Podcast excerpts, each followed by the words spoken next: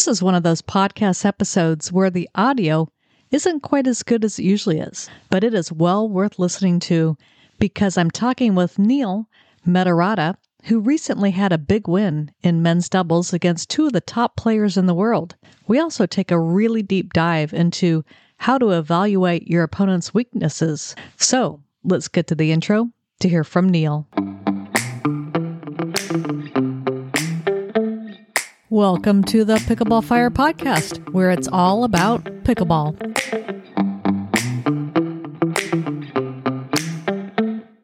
Today, I'd like to welcome to the Pickleball Fire podcast Neil Medarata. How are you doing today, Neil? I'm doing all right, Lynn. How about yourself? I'm doing great. It is, I am so glad to have you on the show today. And normally, when I start a podcast, I do like to get a little bit of background and kind of understand something about your pickleball journey, how you first heard about the game, and when you got started.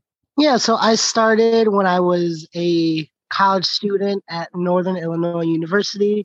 I wasn't quite good enough to play on the tennis team there. I had played tennis before, but I did hit with some of the tennis players on the NIU team. So I was just working out in the gym and I saw some people playing this weird sport with a wiffle ball and some paddles on a gym floor. And I kind of watched them for a minute and as a classic pickleball story goes, a bunch of old people invited me. They kicked my butt, and then I, that made me hungry for a lot more. Wow. And from doing a little bit of research on your background, you have really accomplished that a little bit more. But how many years ago was it that you actually started playing? So I started at the very end of it's probably around December of 2018. Started tournaments beginning of 2019. My first tournament was four five plus. I kind of figured just go for it. I played one more tournament four five, medaled in that before making the jump to five zero. That is actually a great accomplishment. I mean, I know you're have that tennis background, but perhaps not quite as high of a tennis background as some other players. So just curious how you progress so fast. Well, a lot of the aspects that make someone relatively good in pickleball eh, were some of my specialties in tennis. I could have played like lower end D3 tennis if I had wanted to coming out of high school. I was burnt out at the time, so I chose not to do that. So from that point, I, I'm very analytical in my. I really try to. I when I do something, I don't just go in halfway. I jump all all the way in. At one point, I was skipping class, just go play pickleball and try to learn about these things. I was. It was really helpful right after my first tournament, a really good group of local players, local five O's, took me in under their wing and really had me progress and meet. And through them, I was able to meet and play with some of the uh, bigger names in the sport. For example, after I've been playing for about a month or two, these local guys invite this random kid from University of Wisconsin Whitewater, and it happened to be Zane Navratil. So playing with players like him really helped me get better and learn what it took to really be at that top level. Okay. Early on in the podcast, in terms of my episodes, I interviewed Zane really early on, and you talk about somebody who is analytical. Oh my goodness. so it, it sounds like you kind of have the same nature. So explain what it means to be analytical and how that helps your pickleball game. Yeah. So it, it, it first takes a lot of reflection. So after I, sometimes I would record myself play and then watched afterwards, see where the mistakes were. And then I watched a lot of video of pro pickleball and just tried to watch one little thing, one of the players, and see what did that made them good, and then try to emulate that the next time I drill or practice. And when it comes to tournaments, I, I like to watch video of who I play before I play them, um, and just look for small little weaknesses that I can exploit, and then I try to bring that onto the court. So yeah. All right. So say you've played in a tournament recently, you know, which, whichever one it was, give an example of one of the little weaknesses that you saw in somebody because I think most amateurs, recreational players, they look at the pros and they're like, oh, they're so good. They make so few mistakes. So, what is it that you see? Yeah. So, for example, last weekend, me and my partner, I played with Brandon French. We played, we beat Tyson McGuffin and Jay Devilliers and so I, for most of the match, I was cross court from Tyson. So when I was playing Tyson, one of his favorite attacks is when he, when he's dinking on the right, right side to right side. He likes to pull the trigger on attack where he goes try to tries to jam the person cross court from him, And that kind of works for me because I'm, my reach is not very long. I'm only five five, and that actually feeds into one of my strengths, which is my backhand, which I was able to turn and then go behind them. So I tried to use that pattern as much as I could.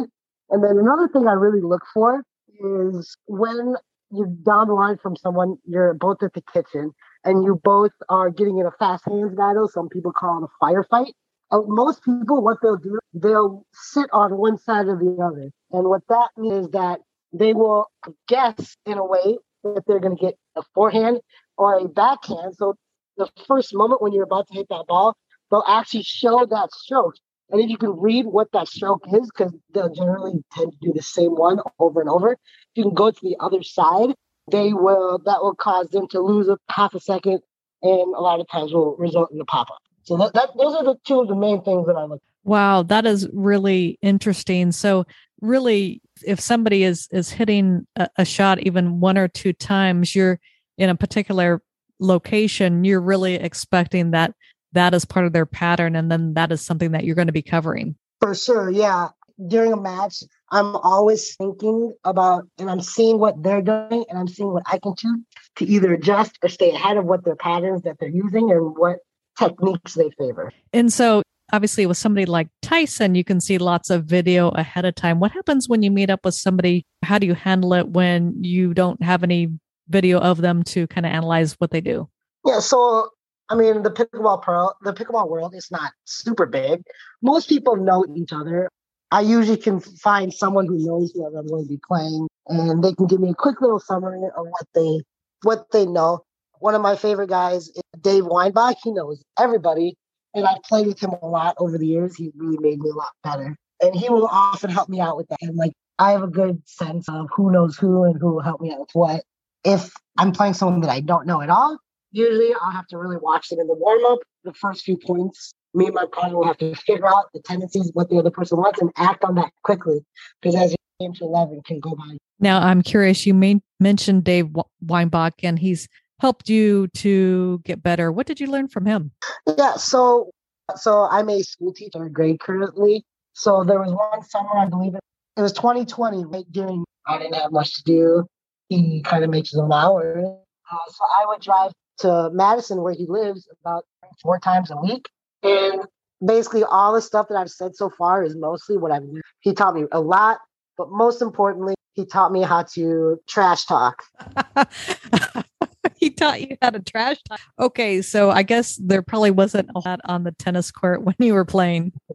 Yeah, yeah, pickleball and two very One of the things that really drew me in pickleball was everybody's so welcoming. Everybody wants to help each other. Everybody's rooting for each other. Whereas tennis, it really wasn't like that, as you've probably heard. A lot of people really just out for themselves. It's a lot of cutthroat. There's some drama. I mean, there's starting to be some drama in pickleball too. But going to like any tournament was almost like a little bit of a mini, like party or kickback for me because I could just see people that I enjoyed being with. And we would play, we would. The more important thing was hanging out afterwards and just catching up and being friends. Yeah. Okay. So tell me, how do you, what's the importance of trash talk in a match? I mean, obviously, it depends on who you're playing and what you're like person. Or I'm playing with someone like Dave or Zane, who I play with a lot because they live kind of close by to me. We talk trash and it's all fun natured. Um, there have been times where so I I usually won't trash talk to someone I don't unless they start it first. And I definitely use that if somebody is a big trash talker. Um, it'll it definitely helps helps motivate me and helps me focus too. Or even there's some little things that maybe something I don't like. Like last year at the Chicago Open, somebody stepped on a ball on purpose and then lied about it to the ref. And that really fired me up. And I'm really good at using those little things to really motivate me a lot of people who don't know me, they don't realize how fiery and loud I can be on the court. It's never in a negative way, you know. Not, I don't stare down or do anything like that, but I will cheer my partner, especially on good shots, and that, along with my pumper, will, my partner will pump me up, and that usually almost always makes me. All right. So for those people who don't know, tell me about why stepping on the ball or your opponent stepping on the ball was important to you. In a, in a tournament, if a ball is you suspect broken or soft, especially if there's a referee, you're supposed to show the referee the ball and the referee will switch it out. And if you don't do that, or you, or you step on a ball out of anger, which is what this one partner or this one person did, it's actually supposed to be a technical foul. And then what really frustrated me was the person who did step on the ball. He uh, he lied about it to the ref, and that kind of really takes me off a little bit. And that really fired me and my partner. Um, he he's a good friend now, but at the moment, I really hate. Him. All right. So, in kind of getting back to tennis, you, you mentioned that you could have played D three, which I can totally relate to because I played D three volleyball. And what were you said some of your strengths in tennis work out really well in pickleball. What are those? Yeah, so a lot of it is the analytical part, which we talked about earlier. Zane kind of mentioned one timeline, I think, that pickleball is almost like chess on concrete. There's so many little moves and counter moves. There's definitely that. And also in tennis, I was really a double specialist. I had pretty quick hands, pretty good volleys. And I wasn't the biggest guy, so I didn't have a lot of power either. So I used a lot of touch shots and angle shots, and those really to the uh, pickleball game for sure. And you are actually pretty much exactly the same height as I am. I am five five also, which when you grow up in Southern California playing basketball and volleyball, you're really small. But mm-hmm. especially being a woman, it works just fine in in pickleball. So, what are some of the advantages and disadvantages of being short in this game? For sure. So, one, I think the biggest one is that it's a lot harder to a short person, meaning if you fire at their body, they're not gonna they're not gonna be able the short person is going to be able to react to the ball quicker because they have a shorter arm. Whereas if I'm playing someone who's super tall, I know I if we get into a firefight, I put in the right spot because of how long their arms are, they will not be able to react to that ball as well. Also, since I'm lower to the get lower to the ground, see, that helps when I'm thinking a lot. I really like to shape and roll my dinks uh, and change up where it's going. And a lot of people from a lot of taller people will have trouble um, bending down and getting low in order to do. So I'd say those are two major advantages Yes, I can definitely relate to all of that. All right. In terms of, I'm just guessing what your answer might be here, but a little bit about what ProMat. So when you say that, a few come to mind, two in particular. So obviously, last weekend, a lot of people who follow pro pickleball, they know that there were these random people, a lawyer and a teacher who walked onto a court and beat Jay and Tyson. Obviously, a huge win. What people don't know is that the month before at Minnesota Open, I was playing with my buddy Ryan Rosenthal, who's actually another teacher from Illinois. He's a PE teacher. We lost Jay and Tyson 13 15. So we've, and then about a year and a half ago, the Chicago Open 2020, me and my partner out of Kansas City named Quentin Berkness, we had actually beaten Jay and J.W. Johnson. And at that time, obviously, J.W. isn't what he is now. And sometimes I still joke with him about that. But those are the definitely the two biggest wins that stick out to me. Right. I think JW has has progressed quite a bit in the last couple years, right? Oh, oh yeah, for sure. All right. So those are whether it's JW two years ago or Jay instantly, those are all really big wins. I, I guess my question would be, how did you do it? So for the Jay and Tyson one, so I, I usually pick partners who are generally pretty aggressive. And we knew that we were not going to be able to outdink these these tall physical players that they'll dink all day, especially Tyson and Jay. And so we knew we had to find the spots on our opponents if we felt we could speed the ball up and win those fights. I won't tell exactly where, but both players they have a two different spots on their body where if you if we sped up to them, was, we almost always won that fight. So our our option was get ourselves to the get off to the kitchen, wait for the right ball, and attack and trust our hands. And luckily that worked out for us. Um, so one of the one of the big spots, I don't say who who has which spot, but one of the players he sits on his backhand, which really means in his ready position, he will react and fast to his backhand side, but not so much to his forehand side.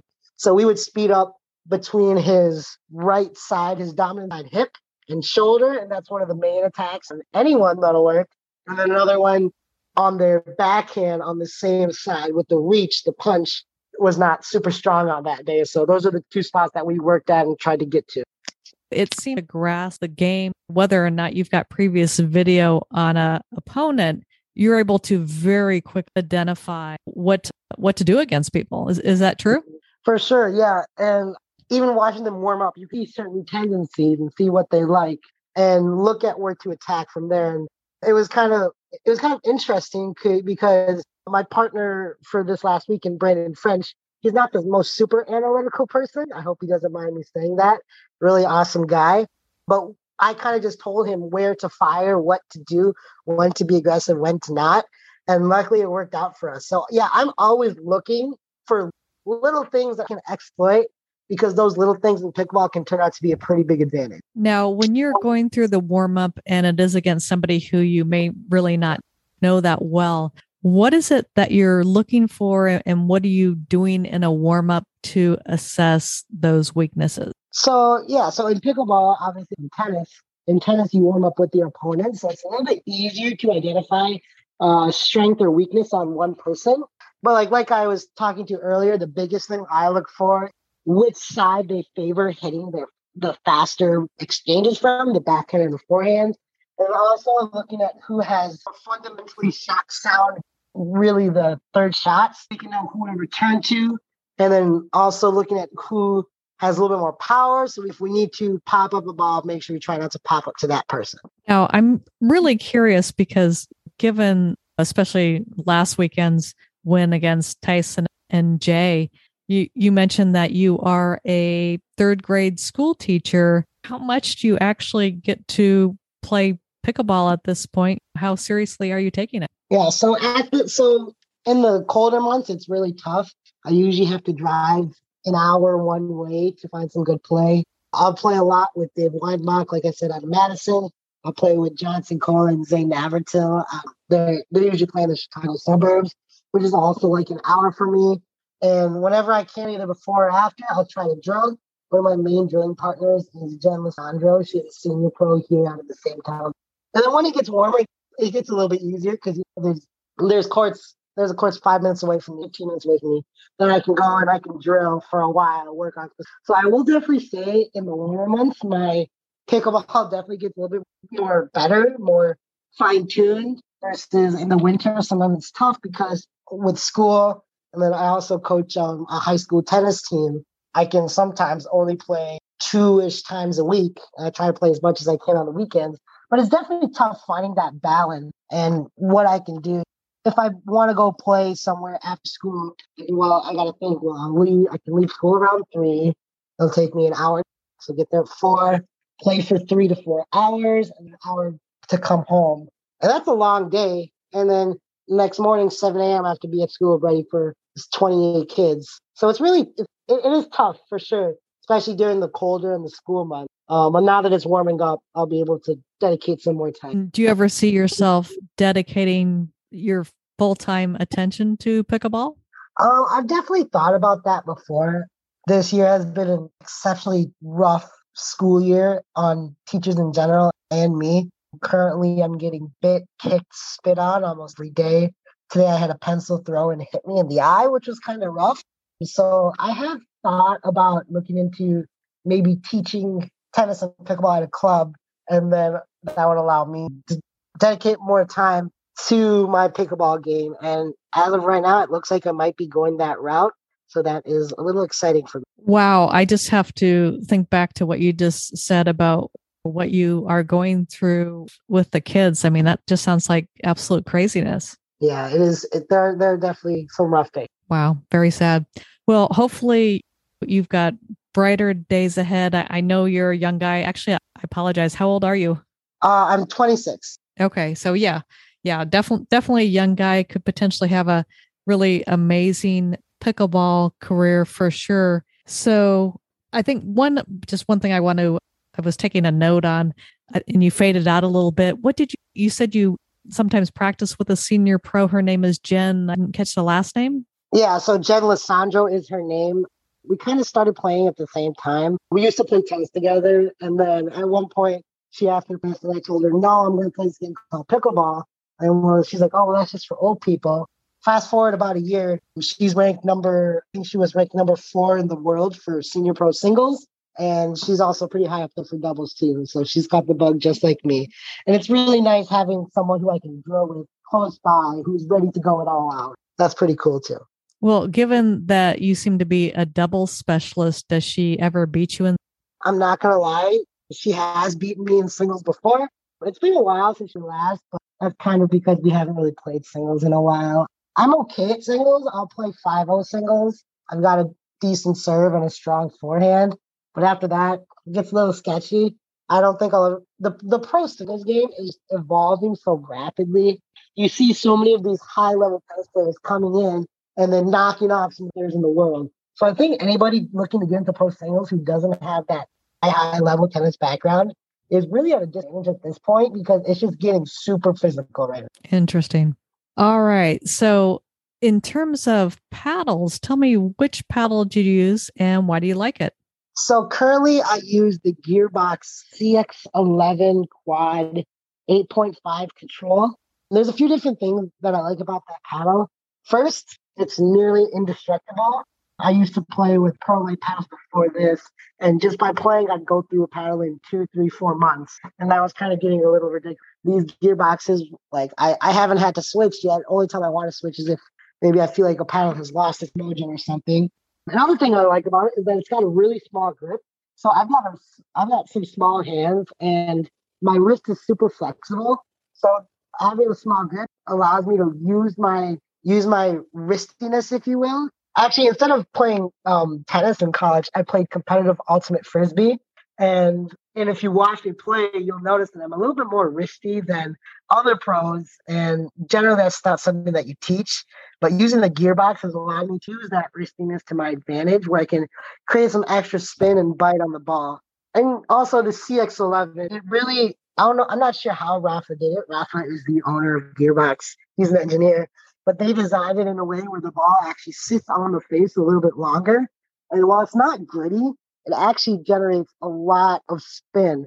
I'm not sure if you're familiar with the Pickleball Lab and Chris Olson, but he did a spin test, and these gearbox paddles were near the top, up up there with like the Carbon and even spinnier than the Franklin Ben Johns paddle. So that's definitely one thing that I feel has helped my game for sure. Yes, I actually had Chris Olson on the podcast a few weeks ago, and yeah, we delved into the this spin test that he did and i'm actually a gearbox from my racquetball not a racquetball. Okay. and so i can see how yeah obviously gearbox was big into racquetball and ra- when you talk about the smaller grips is that totally get it to like to that.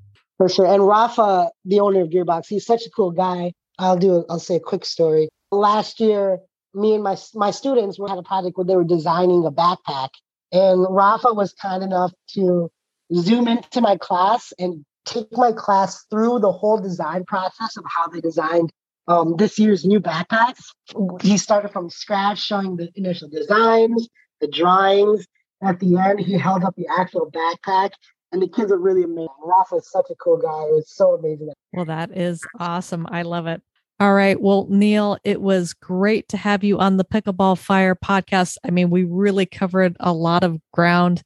I I love your analytics. I can tell you're definitely buddies with them, Zane. oh, so yeah. great, great to have. We can't mention him too much. Yeah, yeah, that's true. All right. Well, thanks again for being on the podcast, Neil. Yeah, thanks for having me. Thank you for listening to the Pickleball Fire podcast. If you enjoyed the show, be sure to give it a five star review on Apple iTunes.